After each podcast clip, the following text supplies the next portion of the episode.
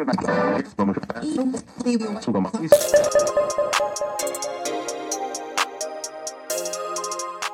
guys, welcome back to episode 8 now of So How Did I Get Here with me, Sam Lax. Hope you're well. This week I got to chat to one of my neighbours, didn't I? And it just so happens that he's the man behind Bondi Beach Beer, brewer Paul Parks. Now, as a top bloke, we had a lot to chat about, including his long list of businesses that he set up along the way, from stand up paddle boards to eyelash extension imports, and oh yeah, sex toy drop shipping.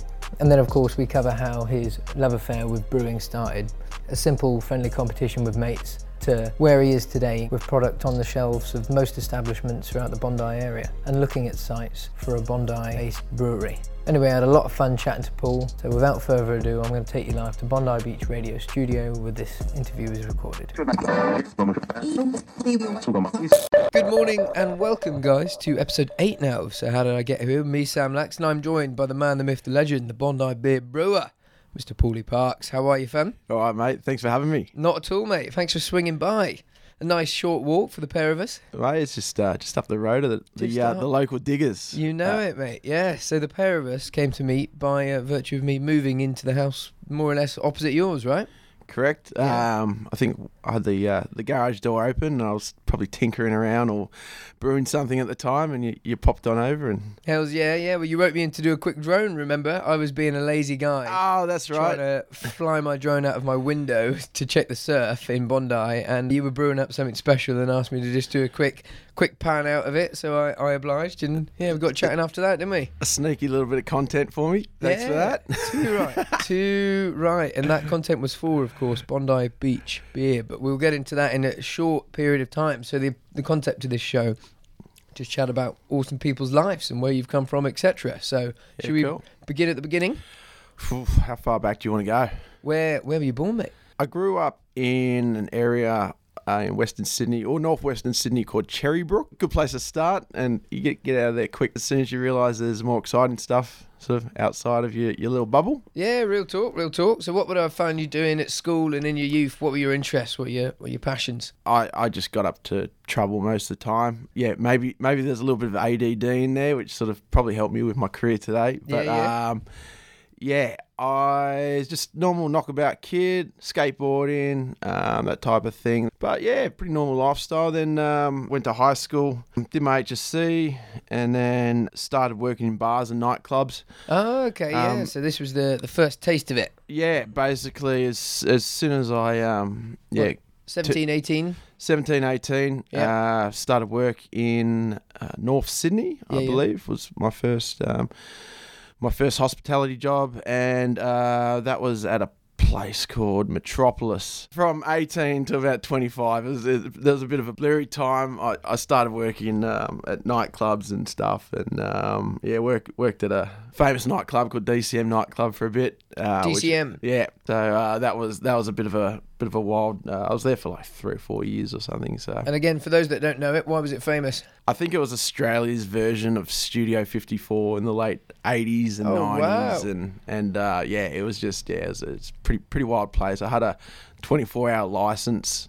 Um, and that didn't use Long before the lockout laws, then. Oh yeah, Mm. yeah, yeah, yeah. Uh, this is when yeah, th- this was Oxford Street in its in its prime, um, and um, yeah, it, it it would open on a Thursday and you know shut for a few hours um, each night or whatever.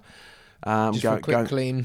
quick clean, and then um, yeah, it was uh, pretty pretty taxing on the old mind and body uh, working at a place like that. But um, Jesus, yeah, magic roundabout kind of vibe. So, while we're here, give us a give us a flavour of Sydney before the lockout laws, and then a bit more so of. Uh, I want some anecdotes from this club. This club Ah, sounds nuts.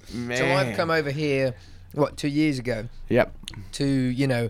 Everyone's saying, "Oh man, you know, ten years ago, blah blah blah. It used to be popping, King's Cross, etc., etc., and all of that." So, what have I missed? Look, it, it was just wild. It was it was a like Oxford Street and, and King's Cross was just a melting pot, and um, you know, uh, contrary to what uh, everyone's saying, it was it it, was pretty safe. Like um, you know, the, I, I guess the the more people in, in a certain area um, can bring you know two things can bring a bit of um, hustle and bustle when there's um, you know everyone's sort of spilling out the streets at closing time, but also there's safety in numbers and um, oh, yeah, the scene seemed pretty pretty uh, pretty good back then. Um, you know, it, it had its um, had its moments, but um, yeah, it was just when those lockout laws came in, you just saw these places close down one by one, and um, yeah, just people sort of moved to the areas that they're allowed to enjoy themselves, like Newtown and uh, God forbid uh, the casino, and um, Mm. yeah, but look, it looks like they're sort of um, making some sensible decisions now, and and um, trying to revive the Getting on But- its popular opinion. Now the damage is done though. Now King's Cross has been developed, etc. Like- Yeah, look, it's um, it's one of those things. I, I, I think they'll it'll, it'll come back around. It'll just be a slow build again. Um, and for the, the, the bars and clubs that have sort of gritted their teeth and battened down the hatches, um, hopefully they do well out of it uh, because they would have done Yeah, it tough over the last few that. Yeah, it's years. a Yeah. slim few years for them. Yeah. Oh man. Man. All right, so coming back to this famous club, give us uh, give us an anecdote from that. So Studio 54, I watched that doc recently, and they had like everything from horses coming in on ceremony to obviously every celebrity under the sun to every creed, shape, size, Ah. etc., etc. Look, there was um, you'd probably it, you'd know it by its uh, queue that went up the road. It's probably a hundred meter queue Wow. all, all night, except for about maybe six o'clock when sort of sensible people sensible people start going home. Um, but it, it yeah it had this amazing lighting rig um, that sort of hovered over the dance floor. This um, this big sort of uh, square or rectangle with uh, lasers, and the whole thing lowered down and twisted and buckled, and uh, it it it was uh, it was when the first lasers came out too, which was pretty cool. And they had this screen, and they were showing 3D lasers on Epic. on the screen. But look, we I, you know there's more to tell, but What kind of pro- music we talking? probably yeah, probably not good for a podcast where someone might hear, or geez, mum might be listening. I don't know. So- Oh, he's got the filters on. Actually, I'll, PC I'll- tell you on. what though, Mum and Dad went to uh, Carol's by candlelight one night, and um, they were quite walking. the same as well, they were walking down Oxford Street afterwards, and they saw this big queue, and um, they said, "Oh, my son works there," and they um, they ushered him upstairs, and uh, Mum and Dad got on the dance floor, and they Oh, were there, they're in their fifties, and everyone else was, you know, in their uh, eight, you know, teens to yeah. late twenties and whatever. So that was pretty funny. That was a bit of a shock. Uh, They enjoy though. walking- Good night out. yeah, they had a great night. Bit of a shot walking around the corner and just seeing your parents there. It's like, fuck. oh, dear. Dearie But me. Oh, so good to see you, mum and dad. Yeah. Shuffle back. Oh, I've got to go. Sorry. the, the, the manager, uh, my mate Donnie, looked after him at the time, so they didn't really know him. No one in their little group paid for a drink all night, so Oh, beautiful. made it hard to get rid of them later. So. yeah, yeah, I can imagine. Yeah, is this what it's like every time? Sam We'll come back again. You're like, Yeah. oh no, no, no. Nah, man. Yeah. Um, so yeah, after that, um, worked up in the cross at uh, a bunch of bunch of venues. Um, you know, just just stuck in sort of hospitality over the years. Mm-hmm, um, Worked in a fine dining French restaurant on Pitt Street. Um, And is that is that in the kitchen or is that waiting or? Oh, just managing, so Yeah, yeah. managing. Uh, worked at Coogee Bay Hotel, managed that as a duty manager. Oh. Um, spent a few years up at the World Bar up in King's Cross. Yeah, you, yeah, you remember yeah. the World Bar? it. Yeah, yeah. Um, it's sad to even say that that phrase. Do you remember the World Bar? I know, yeah, it's yeah. Pretty, pretty sad. That was that was another institution. I think it was back in 2011 or something. I went there when I was traveling. Yeah, that's right, that, that was there. that was a cracker of a bar. It was, Um, yeah. The the the the guys that ran that, you know, they ran a really good tight ship, um, and the music scene there was really good, and people just had a great time. It was just a good, wholesome, safe night out, and then did a little stint at a backpacker place called the Scary Canary, and that was with a, a company called Base Backpackers, uh, where I met my current business partner now, uh, Brendan McKenna. He was a um, uh, the ops manager for the group. Oh. I think that's I think that's what he did. Mm-hmm. And then I did a stint in London. Um, as, oh yeah, over the pond. yeah, and then um, yeah, went over there and did what did what every other Australian uh, does when they go over there and w- work in hospitality. But I was sort of already uh, You were already. geared up for it. Yeah, yeah. Um, then I worked for a dude uh, called Ferdinand, um, a bit of a mysterious guy. Won't go into it too much, but he owned um, a couple of nightclubs, and uh, we're, we're lucky to live above one of them in Leicester Square. Oh wow! Which is like Leicester Square. That's which a is- location, location, location, mate. Mate, it's pretty much the center of the uh, center of the universe, and, and we had a rooftop there that overlooked the um, the Vue Cinema. Whoa, Uh, that's and yeah, we used to charge the um, the the paps twenty quid to come up to the rooftop Serious? and uh, take photos for for a, a good uh, sort of Genius. birds for the of- red carpets or whatever. Yeah. mate, and yeah, it's a good little little bit of pocket money. So um, Yeah, that's class. Very entrepreneurial. Did a pap knock on your door one time, and then you thought I could make a little buck out of this? How did that work? Yeah, I think he's he's probably seen us sort of hanging over the roof, gawking at the um, Yeah. at, at the slabs and sort Yeah, of yeah, yeah, yeah. Pro- approach us down the bottom, and then um, yeah, Smart, yeah. And have you? Was that your first entrepreneurial venture? Would you say your solo thing, or have you have you been making money on the side before that? maybe the very first one Mm. was um, when I was working at uh, DCM nightclub. Mhm. Um, my dad started a little mobile sales business for, called Auto Marine. Uh, my dad was in the marine industry and sold uh, chandlery, which is uh, accessories. Mhm. And he um, he bought this little little business. Um, it was basically a little truck which had just all this gear in the back, and I'll, I'll, I'll drive that truck from marina to marina, uh, beep the horn, and find the owner and get them to sort of.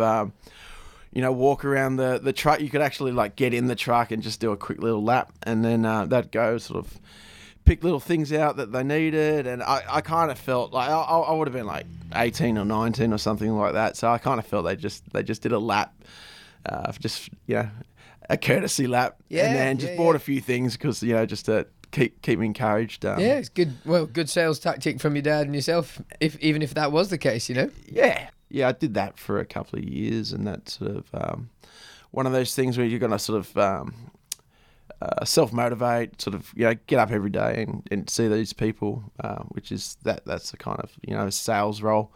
Um, And how did that fit you? uh, it was all right. So taking us back to uh, London, Leicester Square. So you were there for a while.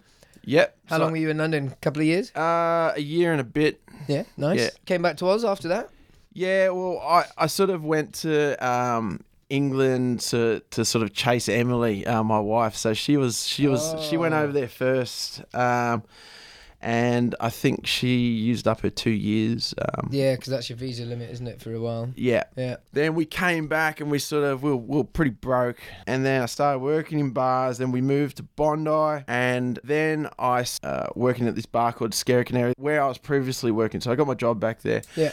I had a glass in at that bar. You know, you know, everyone was glassing each other for um for this like period of twelve months, and it got Glassing being glassing where you smash a glass and you sort of fight with it. stab someone. Yeah, with yeah, it. bit, bit of a yeah. So bit of bit of a dog move. Like it, it happens. Um, it, it it happened quite often, all the time. But it- there was um. in Bondi. No, no, just just in, in, in Sydney in general. Mm. Uh, but there was just about a year where it really got a lot of press. Mm. Um, you, you know, the, the media will like flare up on some things. Anyway, I had a glass in at my bar, and the cops came in and they said, You have to use these plastic glasses. And I was like, Ugh, Mm. they're horrible. Um, and then I know dad did a lot of uh, plastic molding for paddles and oars. Um, so I went to him and I said, Hey, dad, um, cops want me to use these things. Is there a way to make really, really good plastic glasses? And he said, Yeah, it's all in the mold. So anyway, I teamed up with uh, the maintenance guy at um, the Scary Canary. Oh, yeah. uh, he was very entrepreneurial too. Entrepreneurial. But he was also a um, an, an engineer. Mm-hmm. So then we made these, um, or we got made these uh, really, really high quality molds of these plastic glasses. Um, and then we made these glasses that just looked exactly like glass, felt like glass. Um, they were heavy, um, and they weren't, you know, shit to drink out of. That's cool. Um, and we set our, you know, we, we, we position ourselves in the market as uh, probably the, the more expensive side, but, you know, that's a quality thing. Yeah. So, um, as, um, How do people respond to that? They like it? oh, look, it, no, no one liked it. No one liked it. Let's be frank about it. No, No one one liked it. There's liked nothing like drinking a cold beer out of out of glasses. Sure. But, uh, yeah. Um, but yeah, it was like at the time, because of all the media, there was um, there was a change in laws, um, and it also came in uh, a little bit pr- like a few years prior to the lockout laws, but Sure. that they were sort of cracking down on stuff like that. Fine. Um, so everyone was going to have to go that way anyway, and you kind of correct, yeah, and Yeah. we we uh, you we did it as best you could, you know. Yeah, You and we were one the of the ship. first shakers and movers, Yeah. so we were, ju- we were lucky. It was good timing, um, and yeah, we just really built that up and ended up selling the glasses all all around the world. Oh wow. Um, and then after that, I, uh, that company was bought by a larger company called Trenton, Mm-hmm. um, and you know, sort of that comes with a bit of a payout and. Um, So that was little entrepreneurial venture number three by my counting. So your pat photography, and then obviously your dad's uh, marine sales, and then this, and then oh, and look, and this there- sounds like a bit of a step up from the other two, though. You know, there there was there was uh, there's a couple along the way as well. Um, I started uh, Ben Buckler boards, Oh yeah, which was surfboards. uh, stand up paddle boards. Oh, uh, sick. we, we we we tinkered around with some surfboards, but we're just no good at making them. Sure. Um, this all out the back in in your garage. Have you always lived here, Ben Buckler? or- Yep. Uh, so uh, we moved to Ben Buckler about 10, 11 years ago Mm-hmm. uh, down in Ramsgate. And then sort of slowly just, we've always been sort of that end of uh, Ben, ben Buckler and just sort of moved around. And now we are where we are now. We've been there for about five years. Yeah, it's a beautiful Um, spot. mate- you, you, had, you tried your hand at supboarding then? Did you tried making them? How- Yeah, oh, so well, we, we got one made um, locally, and then we just sent them sent, sent them off to China to get them um, to get them sort of mass produced. Sure. Uh, yeah, it's it's you know it's it's pretty much the only way you can get the price down to a manageable Yeah. sort of price. Um, anyway, that was uh, we, did that for a bit, and then my brother-in-law sort of jumped on that business with me, and he sort of. Um, he wanted to take it further, and I wanted to do other things. So I ended up selling uh, that business to him. Mm-hmm. Uh, and then How's that doing these days? Is that Mate, he's doing really well, and, and Really? I, I'm glad that he um, he's actually focused less on um, stand-up paddleboards, Mm-hmm. uh, and he is more into um, electric skateboards and electric bikes. Like that little bike Interesting. that I, I, I ride around on, and, Yeah. and pick up the um, the empty kegs. yeah? What So- he's behind that? Is he? Yeah, yeah. Oh, sick! Yeah, Uh, they're huge. and- those ones. Mate, this guy's got huge balls. Like he, he basically put his house on the line and got a container of these things and and im- imported. And he's like the sole importer. And Wow. I just I, I wouldn't. I- pursuit of happiness kind of vibes, isn't it? yeah, mate, I wouldn't have had the guts to do that. So hats off to him. And um, yeah, thankfully they arrived. Uh, Yeah, which- that's one thing. Jesus. they Oh. arrived and, and it's going really well. So, um, you know, um, they, they do a good job promoting that around the world. Um, Jamie Foxx has one. Yeah, Will I've Smith has one. Post Malone's got one. Yeah, yeah, yeah, So yeah, Post yeah. Malone's got a gold one, which is pretty Yeah, pretty dope. yeah. I saw that YouTube video with uh, I can't remember the name of him. Jesse, someone or other, delivered it to him or something. Yeah, Yeah. gnarly. Uh. Chris Hemsworth's got one in in Byron, I think. Wow. Um, so, um, yeah. So after that, um, I, I've always had this idea for an app. Uh, for a purchase ordering app for hospitality because I, you know, did a lot of purchase ordering over the years. yeah, in- of course. in, you're the well bars. placed to do it. Yeah. So I teamed up with a mate called Matty, which I met down at the uh, local surf club, uh, North Bondi Surf Life Saving Club. Uh, we were both patrolling members there. Mhm. Um, so I had I had the idea and background in hospitality, and he had a background in in IT. Mm-hmm. And we um, yeah we built this um, this app uh, called Orderboom, um, and yeah, basically uh, a venue um, or low level management at, at a venue can go around, or even even the staff can go around and put an order together of all the stock that they need for the week. Push one button and bang, goes out to all the suppliers. So they don't have to call and contact each of the suppliers one That's by class. one. That's a huge streamlining. That sounds awesome. Yeah, and it's it's good. It's, that's um we, we still I still have that um and I've just I've taken a step back from that and sort of gifted my, my shares to to Matty just because he's uh he's going to pursue it a bit more because I've, I've I've found my passion. Yeah. uh, but very good of he he um you know we, we look after all the Fishbowls. Yeah, yeah, yeah. Um and you know uh, a lot of venues, a lot of They're um, doing bloody well as well. So that's oh, a, mate, a good the- client to the have on boys- the old roster. The boys are killing it. Yeah, absolutely Um, killing it. We had them into Yahoo for an interview for our series, The New Investors. So Ah, okay. Yeah, yeah, yeah. Right? Yeah, no, Those, those. those kicking serious goals, those guys. Yeah. Oh mate, they, I reckon it's yeah, it's probably the fastest growing um, food franchise in Australia at the moment. mm, mm. Um, and um, yeah, he th- those boys um, uh, really they're really into their tech and streamlining their processes to make it sort of uh, really th- make their business really scalable. And and our our little app sort of slotted right in there. Um, and sort of helped with their process. part, That- of the, that- that part of the beautiful machine that made it run. Yeah. yeah. Cool. um, So, about three, four years ago, I walked past a homebrew kit Yeah. in a shop, and um, you know, I've always sort of like any sort of you know hot-blooded Australian had a love for beer. Yeah. Um, but I walked past his homebrew kit, and then I sort of got on a Messenger or whatever it was back then, and then uh, challenged all my mates to a homebrew competition on the roof. Um, and I just got yeah, I got really competitive.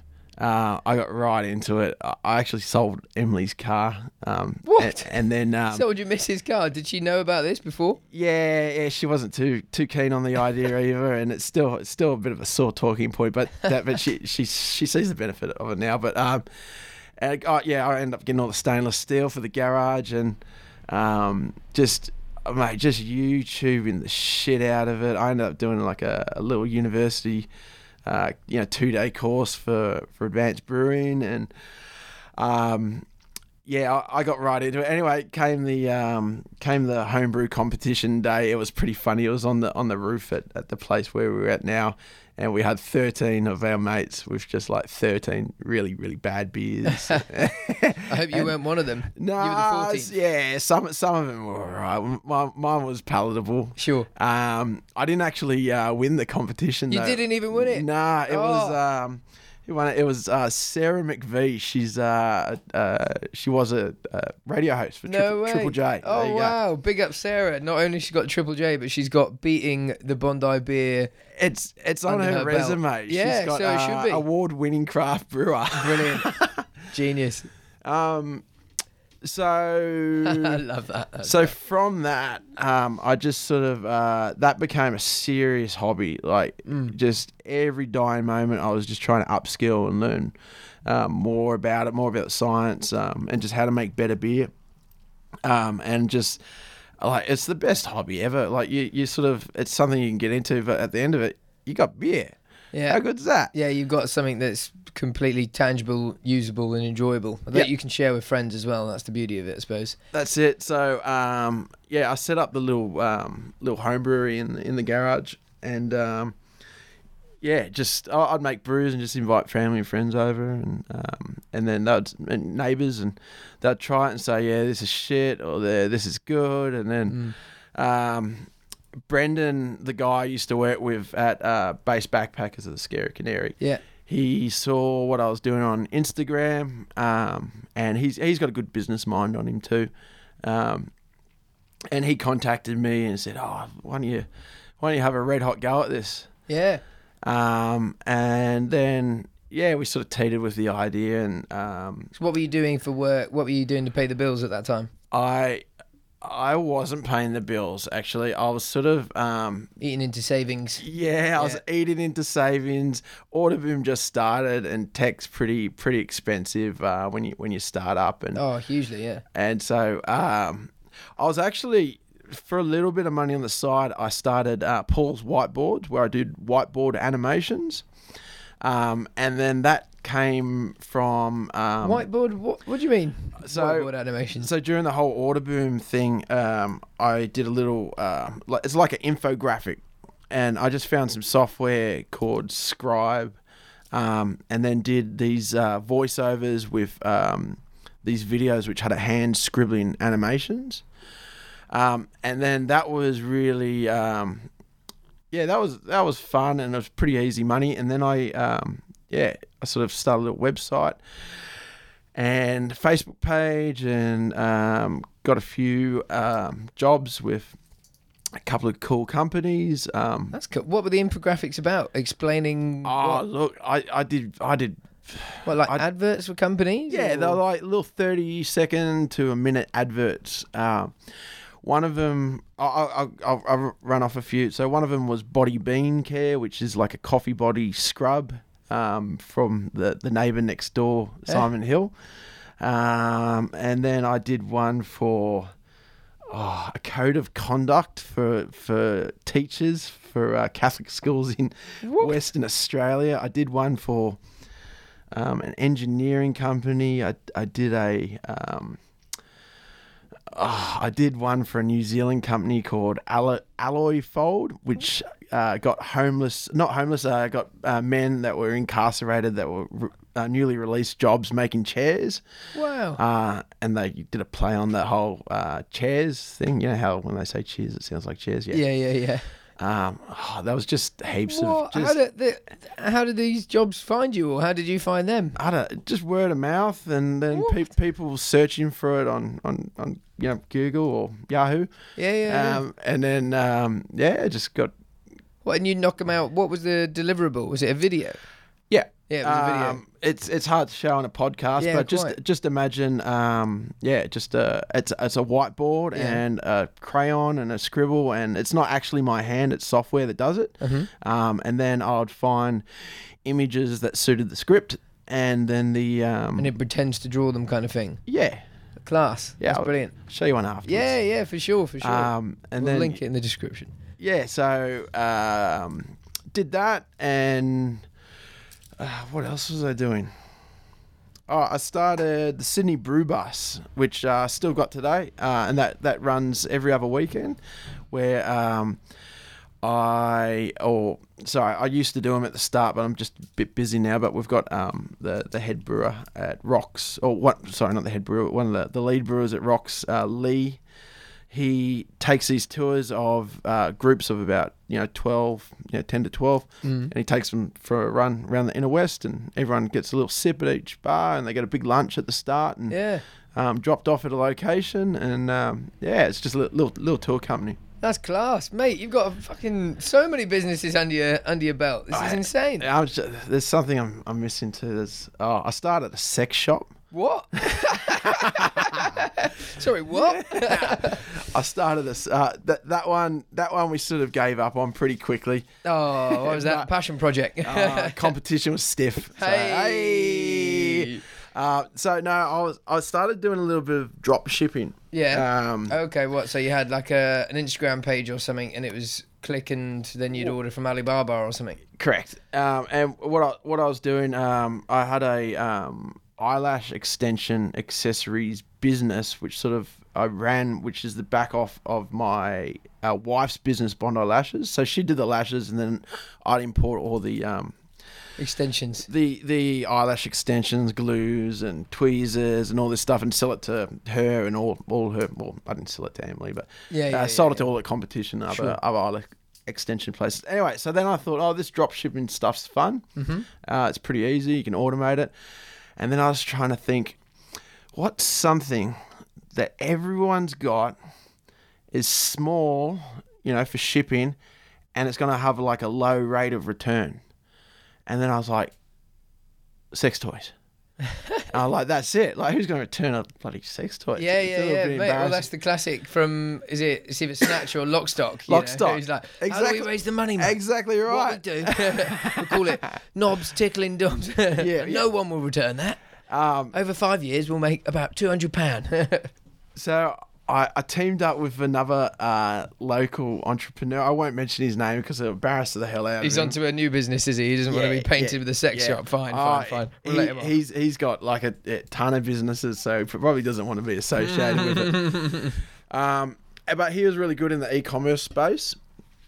Um, so I teamed up with him, and then we sort of we, we found out pretty quickly that it wasn't as as simple as it seemed, and um, there's like there's like five, uh, you know, three or four, five big key players, Oh, really? and the cost per click was like five bucks or something like that. wow. Um, and you couldn't advertise on Facebook. You couldn't advertise on.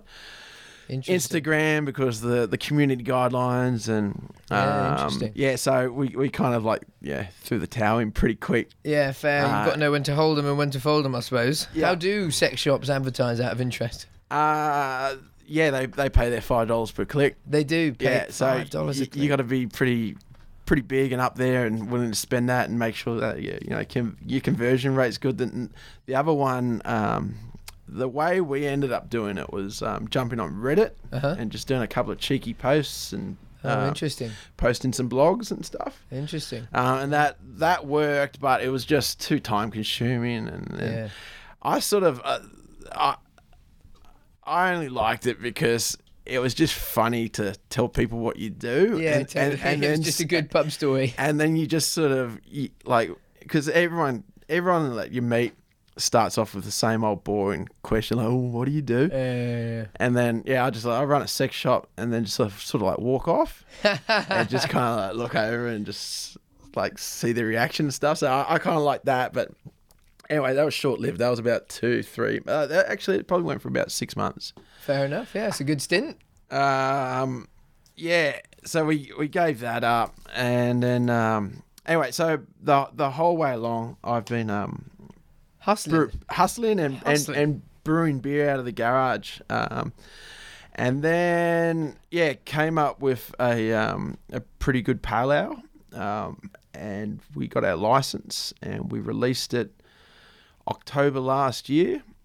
Um, and yeah, basically just just went hard, and I was pretty. I, I, I really loved it, and I, I loved like I love that other people loved it, and that sort of kept me sort of really motivated to sort of spread it around. Totally. Yeah. Um, and then you know the focus was I'm just gonna sell it locally and just you know see what happens. Mm, mm. Um, and then, yeah, everyone really got behind it. Um, you know, Bondi hasn't seen a beer um, for them for like ten years or something. yeah. So yeah, yeah, it was yeah. good to good to give them give them a, a beer back, and um, yeah, uh, pretty much there's just there- there's like a handful of places that don't stock it.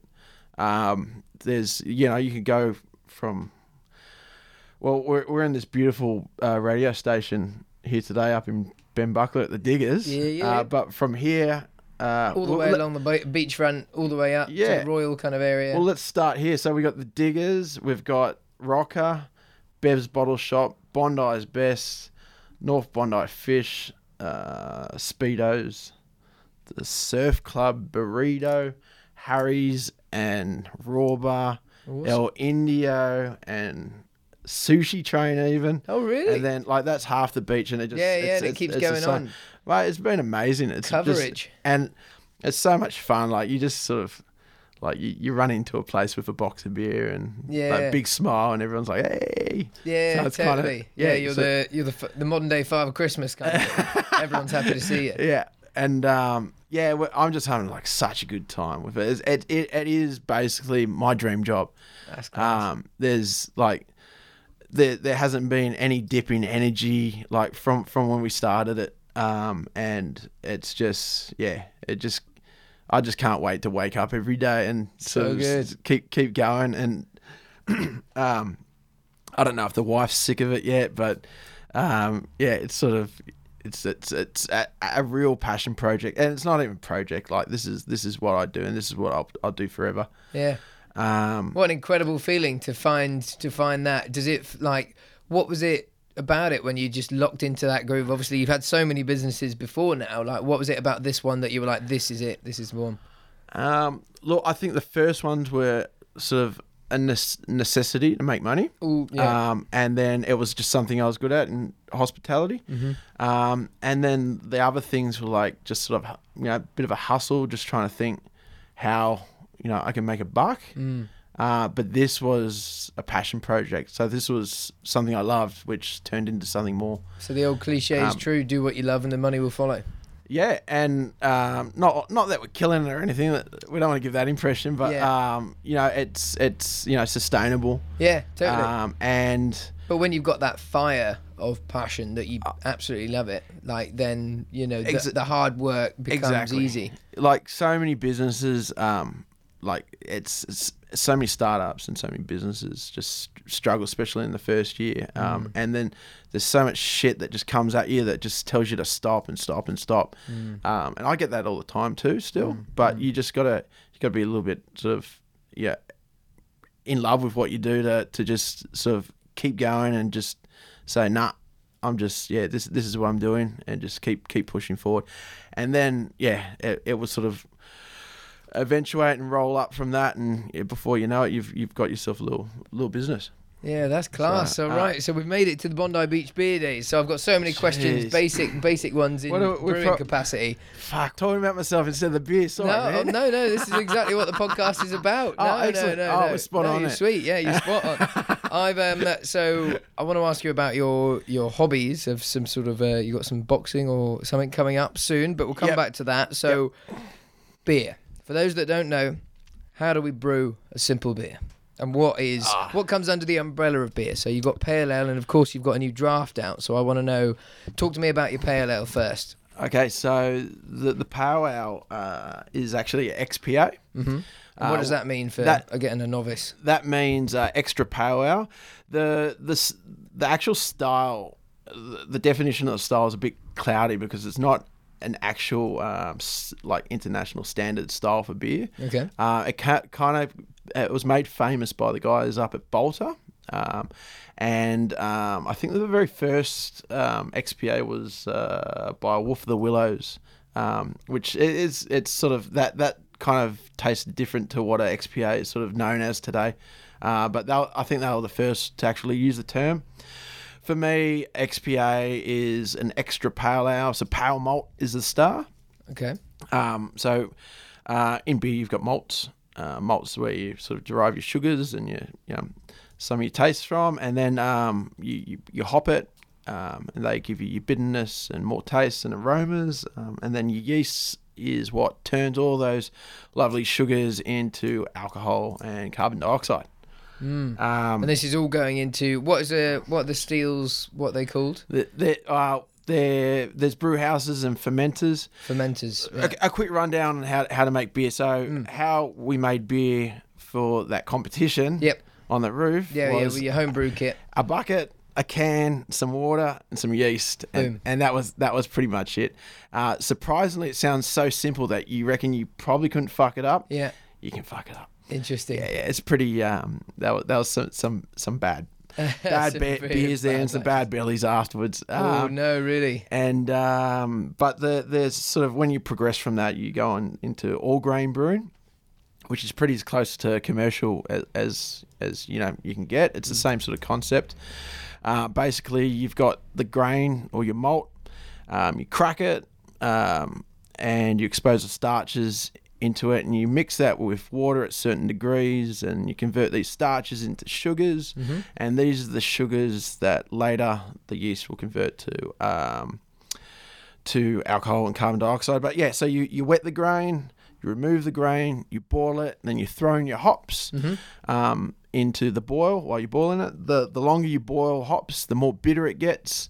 Um, and then your hops that you throw in after the boil, they sort of you don't burn off the aromas, so that's how you get those sort of um, aromas. Got you. So going back, the, and yeah, you, you add yeast, and then you you ferment it for about you know 14 days or, or when, whenever it needs to. And I presume, yeah, this is where the variation in flavors come, isn't it? So it's how long you boil stuff off for, it's how many hops you add, it's the Yep. whatever you're fermenting it in, how long you ferment it for. That's what gives each brew its, I, I, it's you know, it's all flavour. different. Yeah, there's thousands of recipes, and Mm. every single one of those things plays a part. Um, Mm. But yeah, the, it's the, the yeast probably does most of the work and, and change changing the flavor. They say that the brewer makes the wort, which is the liquid, Yeah. and the the yeast makes the, the beer. rest. Oh, interesting. So, that leads me to my next question of let's say you find your perfect brew and you're like, this is it, nailed it, this is going to be my XPA. Yep. How the hell do you then go about replicating that to the degree of certainty where you can put XPA on thousands of cans Yeah. and have it taste this, more or less the same each one? Um, so I think uh, brewing uh, is a lot about measurement and control. Okay. So y- you just got to make sure when you brew anything, Yeah. like everything You're gets recorded. about the detail, yeah. Yeah, everything. So pH, temperature, time, um, just like any variable you can think of, yeah. anything you can measure, write it down Mm. because like if you make a mistake and make a cracking beer, you want to know how you made that mistake. yeah, if you can't replicate it, you'd be pulling your hair out. Yeah. Um, so uh, yeah, we've got our XPA, um, and basically, obviously, we outgrew the garage pretty quick. But we contract brew uh, that out at Alexandria now because um, see on basically your stories, yeah, yeah. It didn't look Well- like the garage. It looked a bit bigger than the garage. This place where you were Yeah. canning up this huge, amazing modern factory kind of thing with these Well- hundreds of beers rolling out on those rollers. That looked great. that's that's the thing, and um, like the the property price in Bondi is just Oh, insane! Yeah. So it, it's it's a bit tough to, to build a brewery. and, Like I don't know, I, I don't have two million bucks at the moment. yeah, fair. So um, yeah, So it goes out there. So under your house, uh, this fantastic garage etched into the cliff of Ben Buckler is the. it's the home where it started. It's where we make our recipes. so Um, it's where you are day to day experimenting. I I try to um, We do. spend as little time in there as possible. Just I, I, I I'm more sort of um, better in our businesses, you know seeing the customers. Okay, Um, cool, So, cool. but yeah, so there's obviously a little bit of admin and. Um, whenever the, there's a space in the fermenters that I have in the garage, um, I fill that up with something and see if we uh, can Mm-hmm. Got ya, see if we can discover so- something new. hmm hmm Um, so yeah, we, we take a recipe and then we um, we go to a contract facility and then they um, yeah they, they basically brew to our order and our specs and then package that up uh, and then get it out to all the thirsty people out there. Yeah, and how does it work in terms of the business? So, do you get orders and then you make it, or do you make it and then try and sell Eh, it? No, no, you you you need stock. So the, from go to woe to, to make a brew or to make our uh, XPA, Yeah. Um, it's about 21 days, give or take a couple of days. Okay. Or so give it give a couple of days. Um, and yeah, so um, there's a big there's a constant juggle of um, How much you Get- gonna front up? well how much you need, cash flow, Yeah. tank space. Um, th- there's a there's an external canning company Mm. um, that's really really busy, um, and then it's hard to sort of get time slots with them. Interesting. Yeah. So you have to make sure all that that sort of times up, and then uh, at the whole time you've also got to juggle demand, and then make sure you've got the stock of the cans and this and that, and there's just Yeah. yeah, it's quite um yeah there's there's a bit of a dance around it. It seems it's like we're, pretty used to it now. Yeah. Yeah. Uh, well, it but, sounds. but it's the dance that sort of every, every every other brewing company sort of does as well. Totally, and each one feeds into the other, and Yeah. you've got to keep them all, all the plates spinning, kind of thing. we're we're lucky. Uh, we've got a pretty pretty good guy on the ground um, at the at the contract facility. Uh, his name's Jared. He's a he's an awesome brewer, um, and he sort of it's gone to the stage where we- we've kind of automated stuff where he, you know he keeps an eye on like stock levels, and you know he'll things are running low. He'll sort of even suggest it to me, and um, basically because I'm I'm pretty much a, a one man band down here. It's um, Yeah. yeah, it's good to have sort of um, Oh, too right. You need you need a, another set of capable hands in the brew house for Yeah. sure, don't you? That's cool. So, silly question: How long does a beer last on the shelf? Say it gets gets canned today. How long's that gonna Uh, be good for? It's look, we uh, we've got a year um, life uh, best before Mhm. on it. Um, like there's no um, after a year, it's it's not going to do you any damage. Like there's Yeah. there's there's alcohol in beer, so um, you know it's it's hard for any pathogens to, to live. But it's just the quality of the beer drops. Yeah, yeah, yeah. But I mean, a Um, year's incredible. Like, Well, you know, time. I think um, uh, you know uh, everything has a, a life cycle and um, sort of hop aromas and um, and you know other flavors can start to sort of uh, drop off. Yeah, yeah. So um, yeah, it's we we have that shelf life, uh, but we have never need to use it. Oh no, too right. Yeah, Uh, you, you never aim to, do you? That's. I was just Yeah, interested. So when um when we first started, we Yeah. s we sold out of our first batch yeah. In two weeks. Wow. and then we had like a week of really angry customers, um, and then the second batch we sold out in three weeks after doubling that size. Mm. Uh, we sold out again, um, and then at the moment uh, I think we brew probably once a month, Mhm. and we run our stock levels right down. So the Wow. And how many are you brewing at the moment? How many cans we? uh, cans, I'm not not too sure, but maybe it'd be probably six, seven hundred cases Yeah. a month. Awesome. Probably a bit more than that, Yeah, uh, yeah. about ten thousand liters or some, something around there. Mm. Um, and that's sort of ramping up at the moment, um, coming into summer, so it's a bit, bit more than that. Um, around uh, Bondi, we've got uh, about seventeen taps Oh, okay. um, across the the range, the draft and the XPA. Yeah. Um, so uh, we're moving a few kegs at the moment too, and um, kegs is actually where um, any of the money is because there's not much money in the package. Uh, Interesting. Uh, what is that? Because there's less overheads because you're delivering Well, it in higher volume. no, it's it's thing, or it's due to the unfair tax system in, that we have in Australia for beer. Um, how does for- that work? So the excise tax system, um, it uh, unfortunately you get taxed on the size of the vessel Mm. Uh, rather than the amount of beer that your company makes. Okay. Um, so you'd think if you're like one of the big multinationals doing thousands and thousands of millions of liters, yeah. that you, you you'd get taxed more, and then the smaller guys would get taxed less. But um, the tax system at the moment, anything under the a vessel which is under the size of eight liters Yeah. uh, gets taxed at I can't remember. It's like 55 liters per pure liter of alcohol, Yeah. and then anything above that gets taxed at 35 liters per pure liter of alcohol. So there's What? So the big uns are paying less and you're paying more. yeah, and and not only that, like these guys contract all these these bars up and make it really hard for the smaller guys to get in. I was going to say, yeah, it sounds like the union or their kind of pressure has had a role in this kind of thing. Yeah, well, they're just so they're just so big, and they, you know, hats off to them for building their companies Course, up yeah, to, yeah. to get to that position. But Yeah. um, yeah, no, it's just tough for the the smaller guys. Um, Yeah, that's because all, all the all the creams in in the kegs, and it's just it's uh yeah, it's a nightmare to get to get on tap. It's, Yeah. it's, it's you got you got you got to do a lot of pestering and convincing. Too right. Well, good on you for getting a foothold in it, mate. That's Yeah. um, a huge, huge advancement then for you, by the sounds of it. Well, yeah, we got to um, yeah, got to thank you know, the people of Bondi for, for backing it Yeah. and sort of demanding it at, at the bars. Yeah. So that's um, yeah, we couldn't have done it without the, the local support. Yeah, too right. And on that note, marketing. So you're prolific on Instagram. You're always about there. You had a, a keg on here the Bondi Diggers Club just last weekend. Yeah. You you get about. What's your ethos and all of that? You're an incredibly bubbly, positive guy as well. Like you're always lit up with a smile, which is hugely ingratiating to the Ah, brand. no, no, no, no, it is. You know, like I, I've only met you a, a few weeks back or a month or so back, and I was like, "Fuck, cool guy, nice guy." oh, You know, thanks, man. Yeah, no, it, it's a very important part of the business. So how do you get about? How do you get Bondi beer around? Um, without making it too cheesy, we try to give it a catchphrase. Mhm.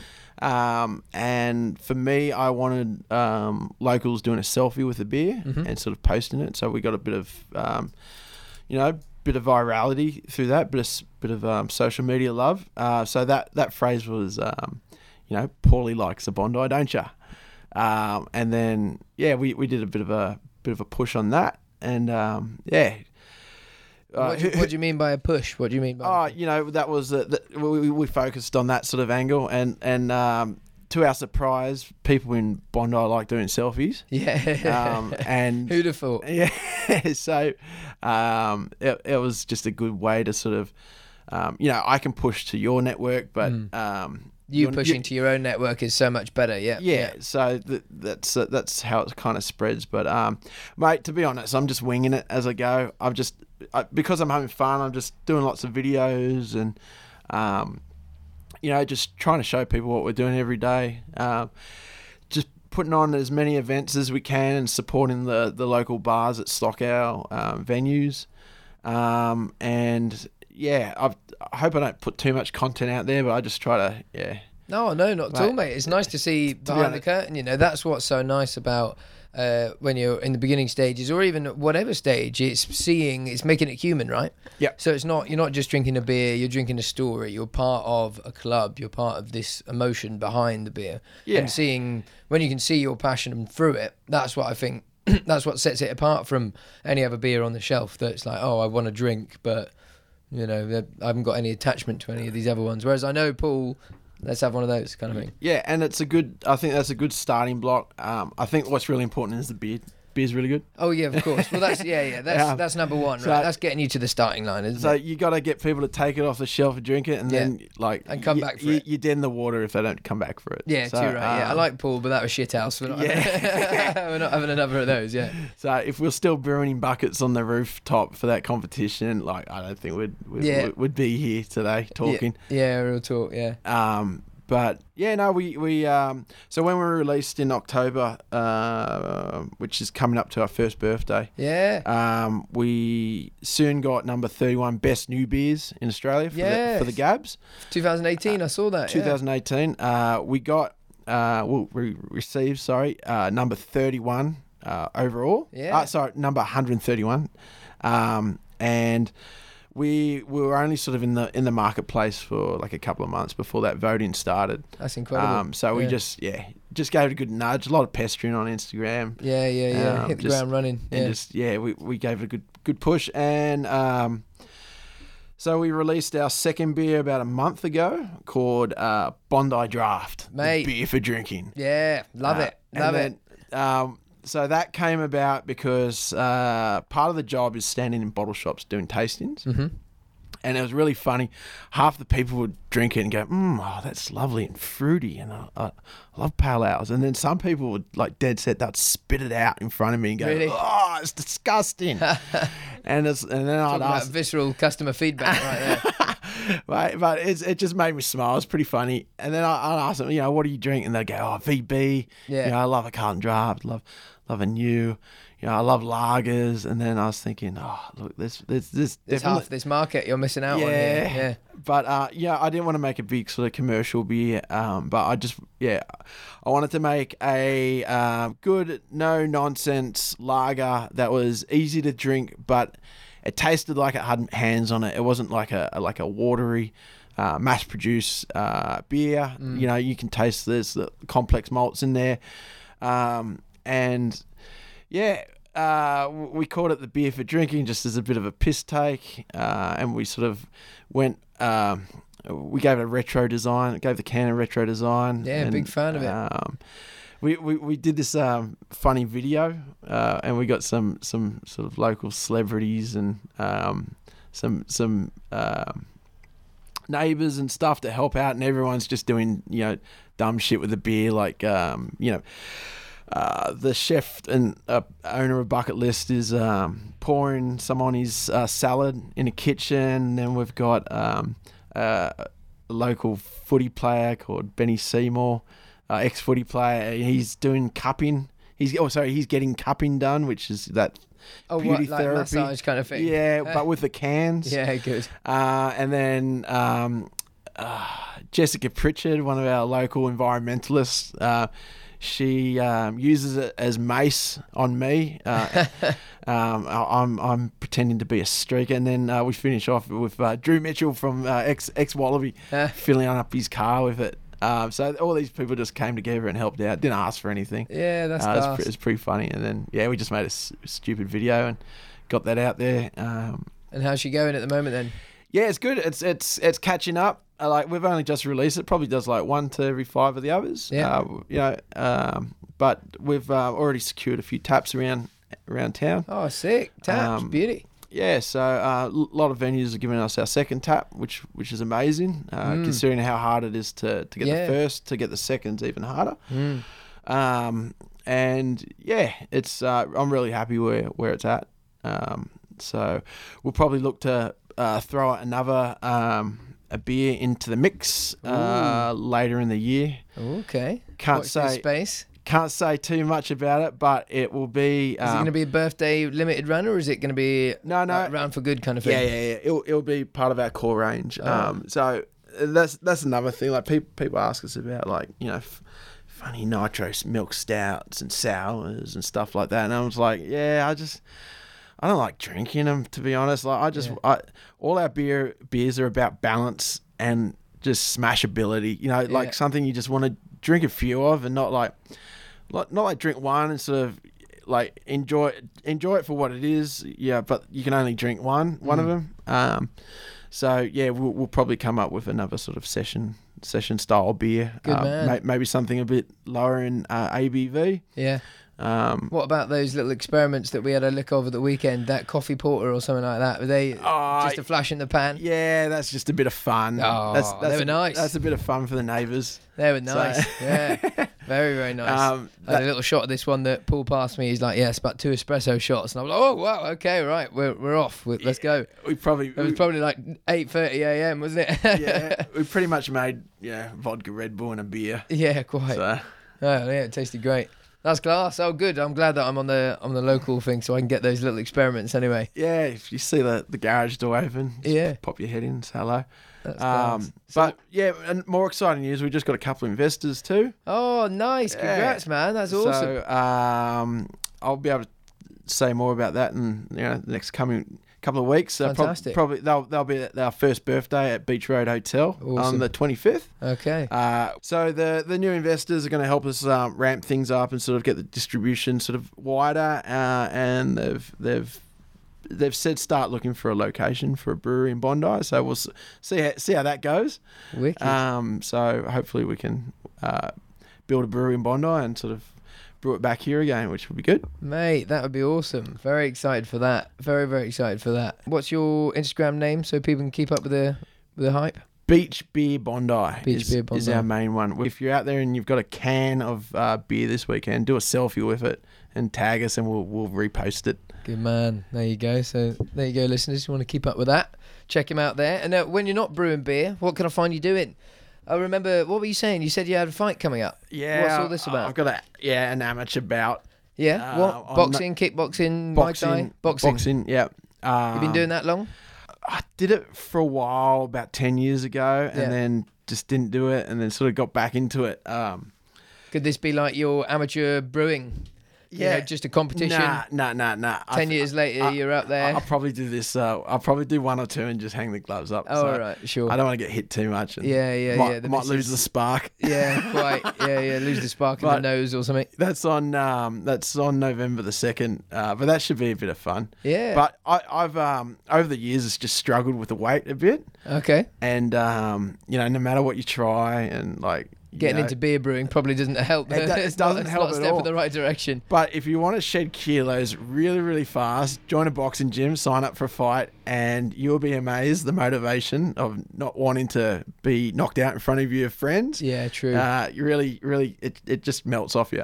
yeah, that's a very so- good point. Yeah, you heard it here first. Serious motivation for that. uh, yeah, so no, that'll be a bit of fun. Good lad. Right, our final few concluding kind of questions then, mate. So, what is one uh, gadget, electric and then non-electric, that you couldn't live without? What do you use all the time? Is this before the sex shop or after the sex shop? right now, this sounds like you got one Oh, from the sex look, shop, but I- you hung I- up on that. I don't want to be boring and Yeah. say it's my phone. No, no. Well, a lot of people do. Without my phone, like I do all, all my videos and pretty Yeah. much run run the business from that. So that's pretty. What's your most used app within the phone after Instagram? Um, well, Facebook, Facebook Um, as well, and then it would be Xero, uh, for accounting, uh, and uh, most lately Lightyear, which is um, uh, like accounts payable software. Um, so you scan your receipts and you Mhm. scan invoices, and it just goes straight to Xero. Uh, Ah, And then I probably iMovies, iMovie on your phone, yeah, I suppose, yeah, yeah. If you're chopping Yeah. up stuff for stuff like that. Nice, you really do run it all from the phone. Um, there's another one called um, Phonto, hmm where you can put fonts on a photo, Nice. Phonto, and then it's the there's, they've got a video version of that, which I do the the video editing editing with that as well, called Vont. Vont. V. Yeah. V. V. Yeah. like V for video, and Yeah. then again font. So it's putting uh, moving moving uh, words onto a video. So that Class. Uh, so I use those, and then what else? Yeah, I use the Grainfather app a lot for my, my home brewing in the garage. Grainfather. Great so name. if you're um yeah if you're into to, to brewing or Yeah. brewing at home, you you you'll know what that is. Um, but yeah, that's that's about it. There's hundreds of there, so Yeah, you know, stop stop me now. Is that like your? is it? Does Grainfather give you like a kind of like almost a Pokemon card of this is what this grain has. These are the stats on this, or Oh, it's just it's just brewing software. So it's for a brew day. You you punch all your your stats in. Mhm. you push go and you brew and you use it to take all your measurements. Oh, this is the Um, one that you keep yeah. track of. So if you make that amazing beer, you've got it. You can replicate that Well, stuff. that and just um, a pen and paper for, for a lot of Yeah. lot, lot of my stuff. Yeah, good on you. So, So- pen and paper would be your non-electrical yep, tool, yep. I guess apart so. from the, oh, maybe the the brew kit. Um, non-electrical tool. It's the bike probably, but it's electric bike, so it doesn't it doesn't count anymore. No, But the bike, uh, I use the bike to pick up like the empty kegs around Bondi. It only picks up two it's at a time. enough. Yeah, I was going to say, is it like it's a small, it's Yeah, a yeah. bicycle kind of thing. So it's got enough kick. Cause this bloody hilly around here. It's No, got no, enough kick to go up these hills. Yeah, gets us up the hills, and uh, it only takes two kegs at a time, which is really inefficient. But it looks funny, you know, riding around Bondi with these kegs on the back. Too right, but it's advertising again, isn't it? Little so little bit can't put a price on that. Yeah, I'll give you the bike. You're fine. You don't Yeah, give me the I'll- bike. I'll, give you that. My brain's sort of yeah, it's pretty early today. yeah, yeah, you've done well. You've done well getting out here. Nice, that's class. So, what what gets you out of bed in the morning? What's your like ethos these days? What drives you? Oh, I just can't wait to start looking after my customers. As soon as I wake up, you know, I, I check my phone, uh, see what's going on, on on the gram, and then yeah, just get out there. That's class. Well, we'll leave it at that. But Paul, mate, thanks so much for your time. Thanks for coming in. Thanks for having me. So, guys, thank you so much for listening in, wherever and whatever time it is in the world where you are, and we'll see you in the next one.